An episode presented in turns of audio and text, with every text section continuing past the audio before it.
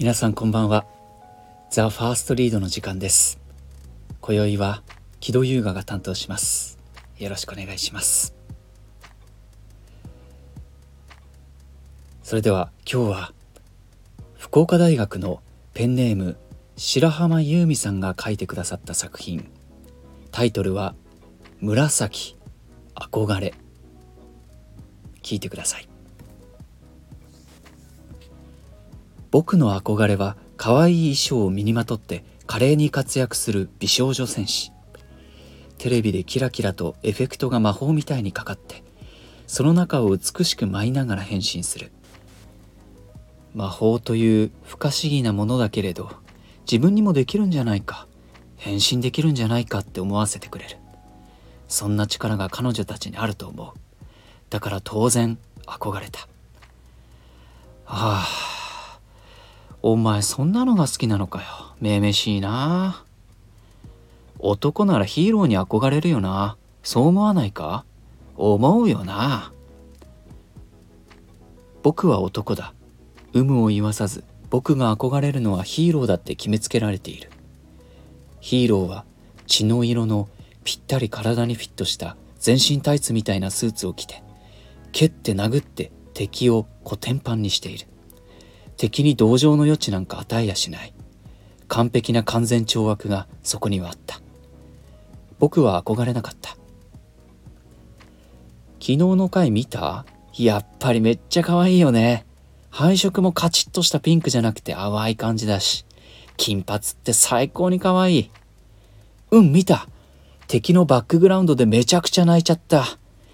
幸せになれ。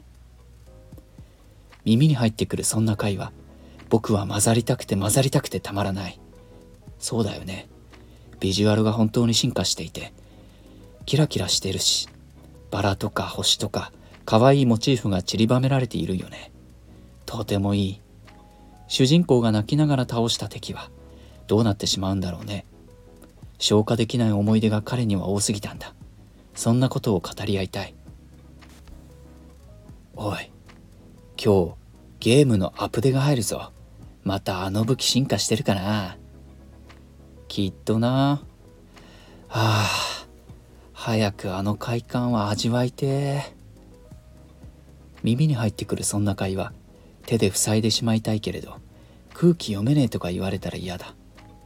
もうこれ以上一人にはなりたくない。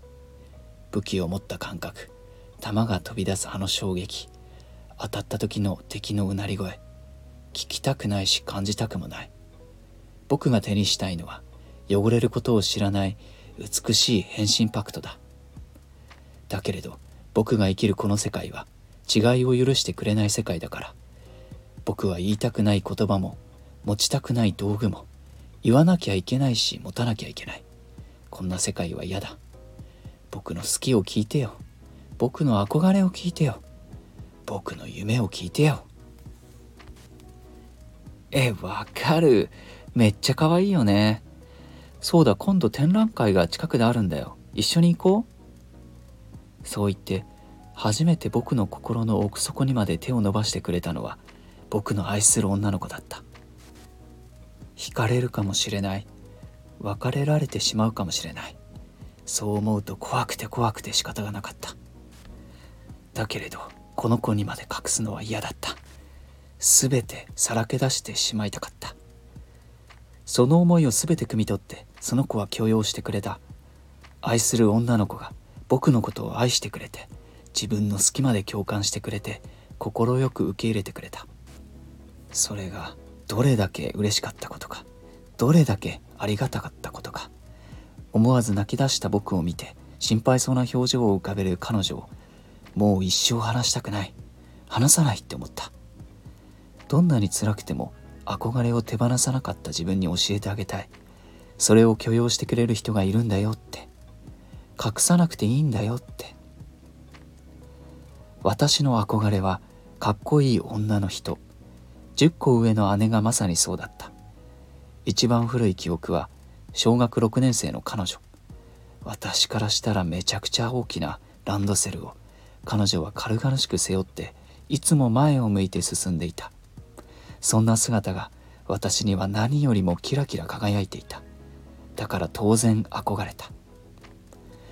ああまた女かよ。そんな嫌そうな顔しないで。男の子だったら満足させられた？そんな言葉が聞こえてきたけれど当時の私は何にもわからなかった。与えられたものを享受し言われた通りに動いた。私の辞書に抵抗の2文字は存在しなかった。いい子ね。本当に素晴らしい子。へへ。ママの期待には応えたいから。私はまだまだ赤ちゃんだったのに姉はスルスルと成長して大人の女性になっていく。紺色のセーラー服を身にまとった姉は美少女戦士のように堂々としていてかっこよくて。通知表を母に見せれば一瞬で笑顔を引き出した。ピンク色ベースのチェック柄のリボンとスカートを身につけたブレザー姿の姉は少女漫画のヒロインのように可愛くて美しくて。一生懸命勉強をしていて心の底から尊敬の念を抱いた。なんで私はちゃんと育てたわよね。うるさ。あなたの子供ではあるけどあなたじゃないの。自分の好きにするわ。姉は自分が確立していた。逆に私は自分が全くわからなかった。だから私は言われた通りのいい子になった。今姉が何をしているのかわからない。元気にしてるといいな。私の人生どうして姉のように美しくてキラキラしていないの？どうして無味乾燥しているの？誰か教えてよ。それは自分の人生を楽しんでいないからだよ。君の君だけの大切なものって何？そう言って初めて私に答えとアドバイスをくれたのは私の大好きな男の子だった。彼は私の人生をキラキラと現在進行形で輝かせてくれている。でもその輝きは姉のものとはまた違った色をしている。こっちの方が私は好きだ。ずっとこの輝きと一緒にいたい。大切に保存しておきたい。嬉しい。こんなこと言っちゃいけないと思ってた。そんなわけないじゃん。憧れるものなんてみんな人それぞれだし。将来の夢も好きな食べ物もなりたい人物像も全部みんな違うんだから。ほらみんな違ってみんないいって言うし。ありがとう。私も嬉しかった。自分を完全に見失っていた。そうだったね。今は自分がちゃんと手に入っている。お姉さんとは違うけれどこれが好きでしょ？うん。本当に私に出会えてよかった。私も僕に出会えてよかった。誰にも受け入れられない。なんてない。